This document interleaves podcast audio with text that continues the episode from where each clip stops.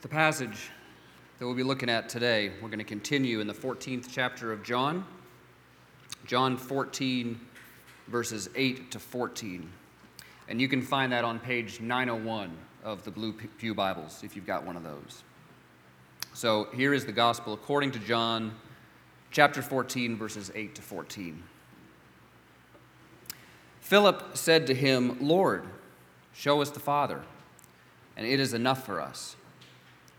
Jesus said to him, Have I been with you so long, and you still do not know me, Philip? Whoever has seen me has seen the Father. How can you say, Show us the Father? Do you not believe that I am in the Father, and the Father is in me?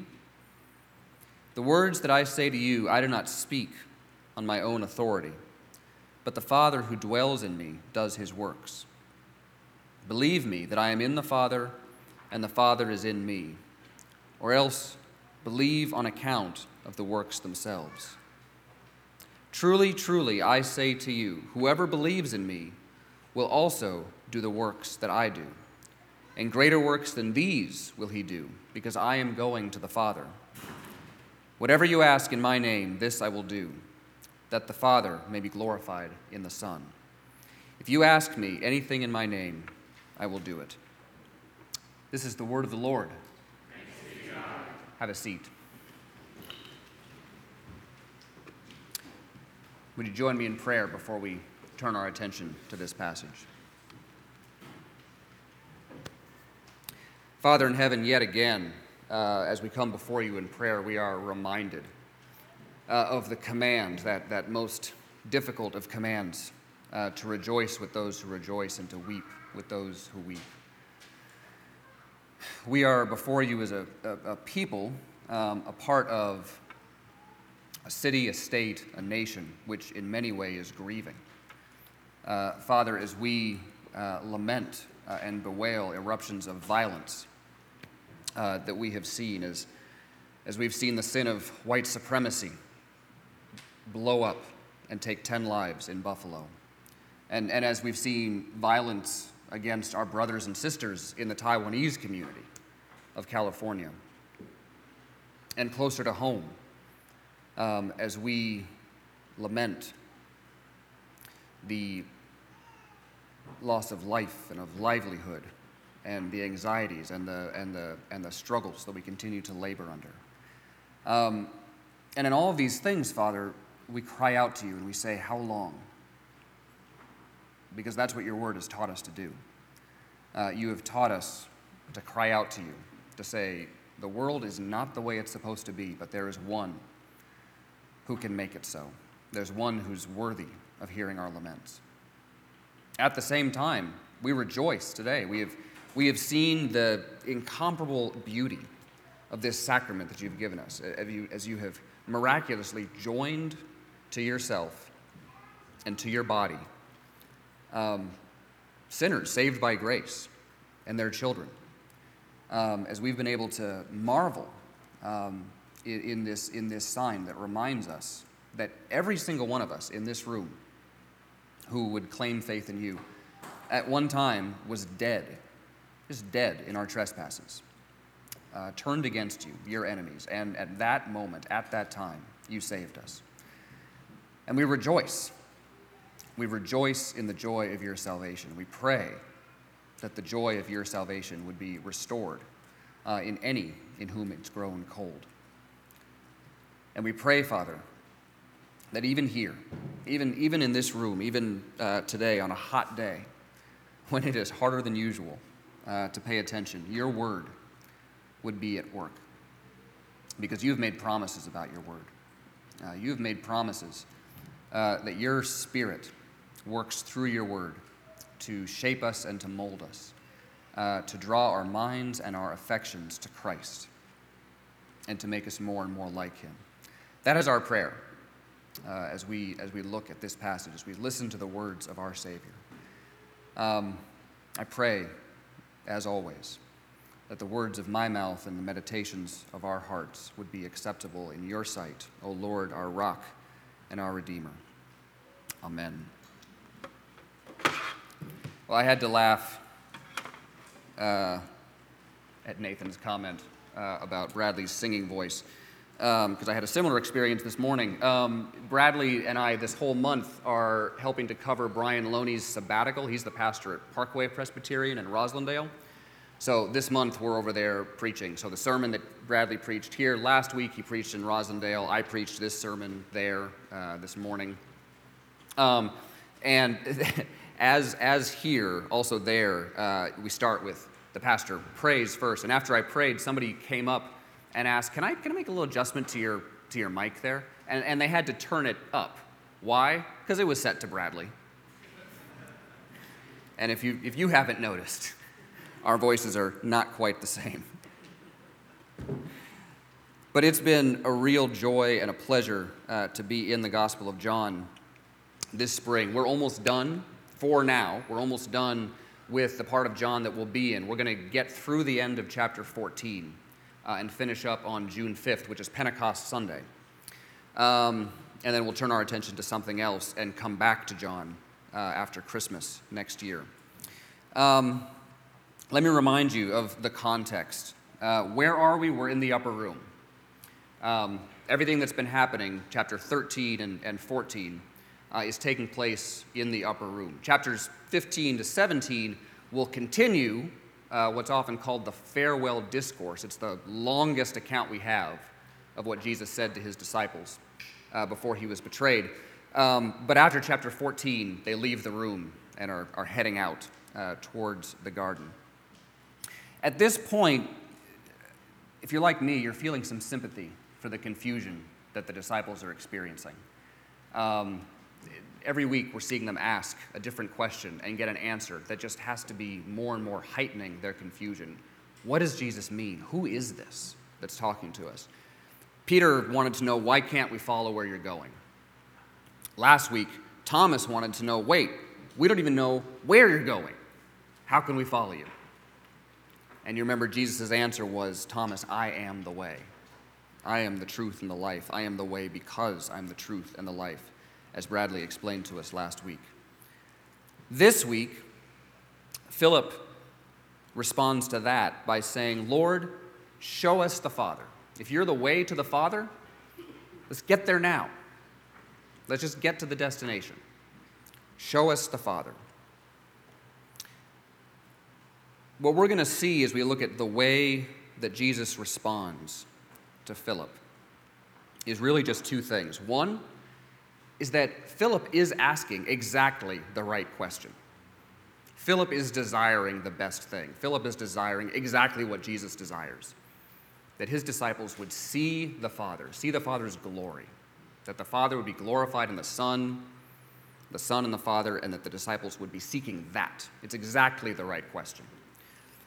But secondly, when we think about the way he answers Philip, and put that together with what he said to Thomas about him being the way, it's going to teach us something about what it means to seek the Father's face.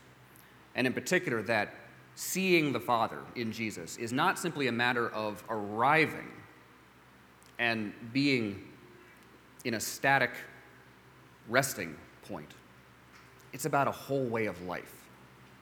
That in encouraging his disciples to follow him the way to the Father and to seek the Father's face, he's encouraging a whole new way of life. So, first of all, this question that Philip is asking, what he's asking for, it's just, it's exactly the right thing. Bradley mentioned this last week. I, we've, we've said this pretty frequently um, uh, as we've gone through the Gospel of John. Jesus in chapter 17 is going to lay out the nature of eternal life the nature of that life that he came to give a life fit for the ages, a life of abundance. In John 17, 3, he says, This is eternal life. He's praying here, speaking to his Father. This is eternal life, that they know you, the only true God, and Jesus Christ, whom you have sent. That is the crux of everything. And we've, we, have we've, we've seen evidence of this all the way through the Gospel of John. Think about all these different conversations that Jesus has had with different people with Nicodemus, with the woman at the well, with uh, the man um, that he healed uh, at the pool of Bethsaida. Um, every place where he's been asked some question he's constantly turned things back to relationship. Um, in response to Nicodemus' question, it was Nicodemus, you have to be born again. Uh, in response to the woman at the well asking, Which mountain do we worship on? Jesus said, That's not, that's not really the point. The point is that the Father is seeking worshipers in spirit and in truth, and He's going to find them. And you're invited to that kind of relationship.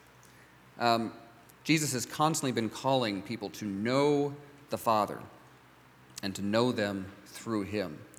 Um, most recently, remember in, in John 13 when Peter protested against Jesus washing his feet?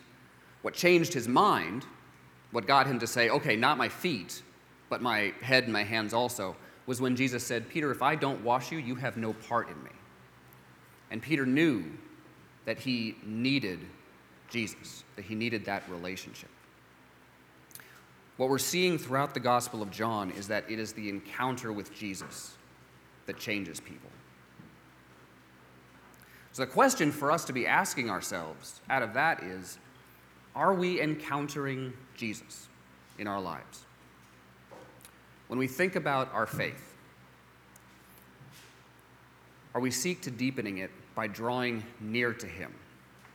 When we read His words, do we read them as Jesus' words to us and ask, what is it that each passage that we read, when you read the psalm every morning, we're reading the psalms together as a church, when you read those psalms, are you asking yourself, where do I see Jesus in this psalm? How is it pointing me towards Him?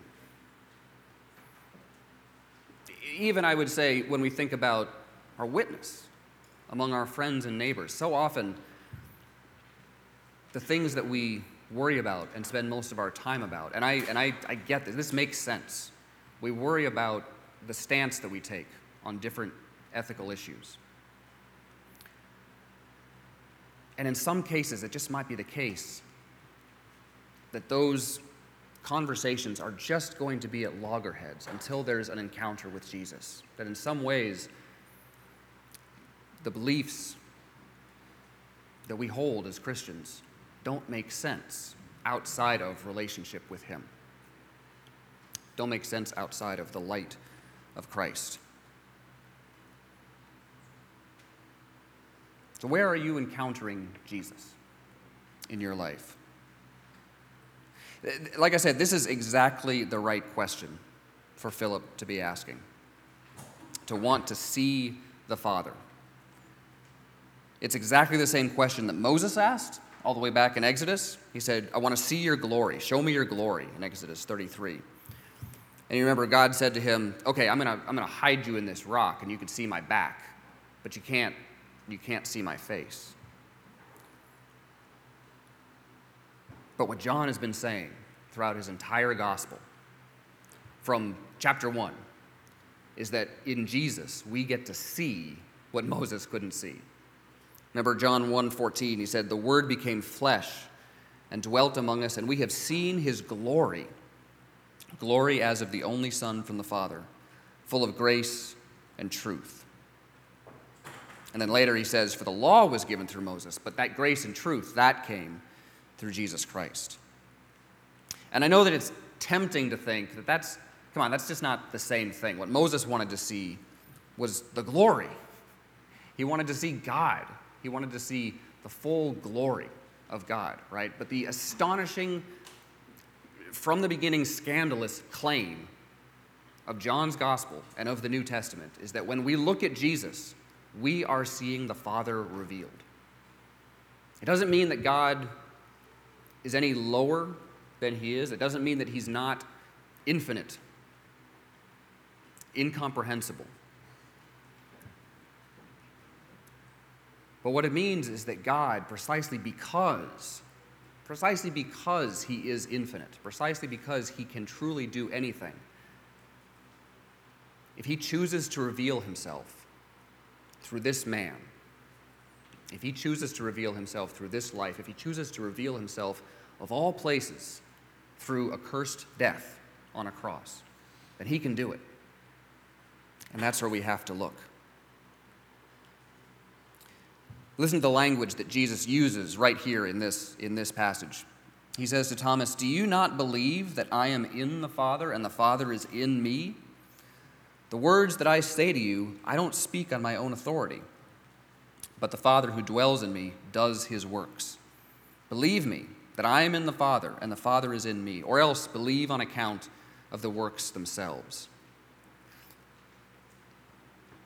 The verse that has the word authority in it could probably be better translated without the word authority, simply to say, The words that I say to you, I don't speak of myself. In other words, what Jesus is saying throughout these verses is, when you look at me, I'm not introducing anything new. What I'm doing in the world is what God is doing in the world. To hear my words is to hear his words. To see my works is to see the Father's works. Essentially, what he's saying is you can believe what I say, or you can believe what I have done. Either one is going to lead you to the same place that I and the Father are one, that we are mutually indwelling. We're starting to get these, these glimpses, and there's just going to be more of them as this farewell discourse increases, these glimpses into the very heart of the Trinity.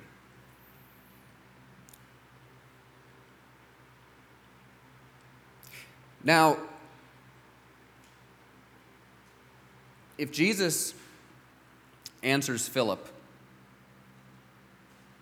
Philip wants to see the Father, and Jesus says, When you see me, you have seen the Father.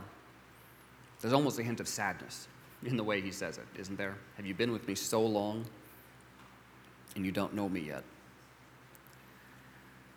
You could take that to mean, Philip, I've done it. I've done what you've asked for. I've shown you the Father. We're here. Uh, and yet, he goes on.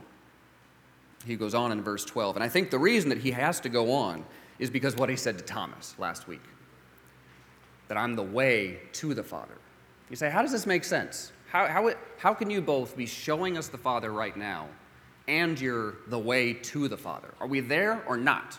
Have we arrived or not? And this is where I think what Jesus is saying is that to see the Father in me is an invitation not to an arrival point that puts a period on the story, but to a whole new way of life. This, uh, this past weekend, um, uh, I got to take part in most of a weekend retreat for, for Boston Fellows. It was our year end retreat. Um, it actually wrapped up this morning. I was back here. Um, but we were talking about, as we always do at the end of the Boston Fellows year, we were talking about last things. We were talking about the new heavens and the new earth. We always try to end the year with, let's talk about how things are meant to be and how things one day will be. And one person asked, so if everything is put right, if everything is the way that it's supposed to be in the new heavens and the new earth, is that just the end of the story? Is there nothing left to do? Um, no more change? And I said, Well, to some extent, that's one of those questions that God in His wisdom has not given us the answer to. But if you've read the Chronicles of Narnia, I, I think C.S. Lewis's Christian imagination was pretty on target at this point, right? The very end of the Chronicles of Narnia, uh, the children have made their way into Aslan's country, which is Narnia's version of the new heavens and the new earth. And you remember what it says? It said they, they realized as they were there that everything that they had lived up to that point was just the title page and the table of contents. And now the real story was beginning. The real story that would have no end. I think it's a pretty good picture of the Christian life as well. That in some ways, the end, as in the purpose and the goal, to see the Father, is just the beginning. It's an invitation to a whole way of life. Because listen to what Jesus says. He says, Truly, truly, I say to you. Okay, and remember, when he says that, you're supposed to really pay attention, right? That's him grabbing you by the shoulder saying, Listen. And listen to what he says Truly, truly, I say to you, whoever believes in me will also do the works that I do. And greater works than these will he do, because I'm going to the Father. Whatever you ask in my name, this I will do, that the Father may be glorified in the Son. If you ask me anything in my name, I will do it. Now, on the one hand, in talking about works.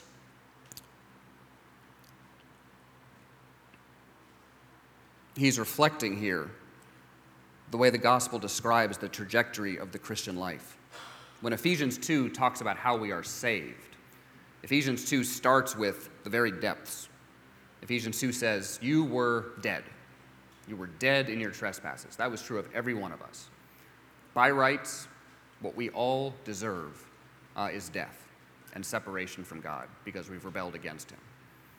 And then at verse 4, two most important words in the whole Bible but God, but God, being rich in mercy, saved us. And it goes on to tell us that we have been saved by grace, through faith, not through any of our own works. There's no boasting. But then it says, as a result of that, there's a trajectory towards works that you have been created for. It says, We are his workmanship, created in Christ Jesus for good works, which God prepared beforehand that we should walk in them. So, in one ways, for Jesus to be talking about works is simply that same trajectory that you have been made for a life uh, that, is, that is worth living. At the same time, you say, What do you mean, though, that we'll do greater works than you have done? How could that be? How could we do greater works than the one who uh, raised the dead, who healed the blind, who turned water into wine? Actually, I guess those are kind of in reverse order of greatness. But all of them are greater than anything I've ever done, right? Or that you've ever done. Um, I think there's a few ways uh, to understand this. On the one hand, Jesus says, Because I'm going to the Father. And so, on the one hand, you could say the works are greater simply because, with him having been raised, the works that we do now bear witness to the whole story that includes the death and the resurrection of Christ that the disciples hadn't seen yet. So there's a greater clarity to that witness. There's also a sense in which the works that we do, the works that we are called into, end up being greater in scope. You know, the scope of Jesus' ministry was actually very narrow. He stayed in Israel very deliberately. But then, right before his ascension, he said, You will be given power when the Spirit is given, and you will be my witnesses to the ends of the earth. And we see that begin to happen right away in the book of Acts. Um, when Peter gives that sermon that I mentioned earlier, it says 3,000 people were converted. That's quite a few more than seem to have been drawn to Jesus' message. Um, and it's only grown from there. So if the works that we're doing aren't greater in you know, being more miraculous or, or, or in magnitude, um, there is a sense in which there's more scope as nations uh, are, are drawn to him. I would add, Jesus does say, If you ask me anything in my name, I will do it. Um, so you might say, Well, one way of understanding this is this is still Jesus at work. He says, I will do it. Just like we said when we preached through Acts, I think we a few times said a really good name for the book of Acts would be the continuing acts of Jesus Christ by the power of the Holy Spirit, right? Um, he is still the one who's at work.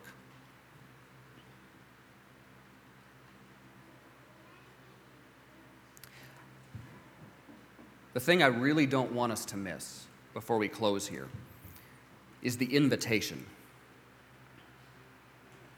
Because the invitation that's here is not just a promise of being called to a life that's worth living. There is an invitation to come to Him and ask. There's an invitation towards prayer. There's an invitation to ask in his name, which doesn't mean that his name has become some kind of magical incantation that we can use to get whatever we want. Because here, when he says to ask something in his name, what that means is to understand who he is well enough to ask for things in line with what he wants. And what does Jesus want? This should be really clear by now. Jesus has come in order to glorify the Father. Jesus has come in order to die a death that will bring glory to God. That the Father would be glorified in the Son, the Son would be glorified in the Father. And we, are invited into that. We are invited to participate in that. We are invited to pray to that end. Um, the question I would leave you with then is, is, is, is that how you're praying? When you pray, are you praying for God's glory? Are you praying for His glory to increase, for His name to be hallowed? Are you praying for His kingdom to come? Um, we're going to pray in just a moment the prayer that Jesus gave us, right? And that's where it starts. That's the first thing that He told us to pray for. There is an invitation here. A life that's worth living begins by seeking His face and seeking it in the Son. It's going to lead us straight to this table. We come together to the Father, to the table that He has spread for us through prayer. I was asking Bradley earlier this week, we were talking about the, the order of, of, of our liturgy. I don't know if you've noticed, every once in a while, I just completely forget to pray the Lord's Prayer because I spent 18 years at a church where the Lord's Prayer was in a different part of the service, and old habits die hard. Um, so I asked Bradley this, uh, this, this past week, why, why is the Lord's Prayer after the sermon? And he said it's to get us to the table. It's because the table draws us together, and so we need to bring our voices together. So let's do that now. Would you pray with me?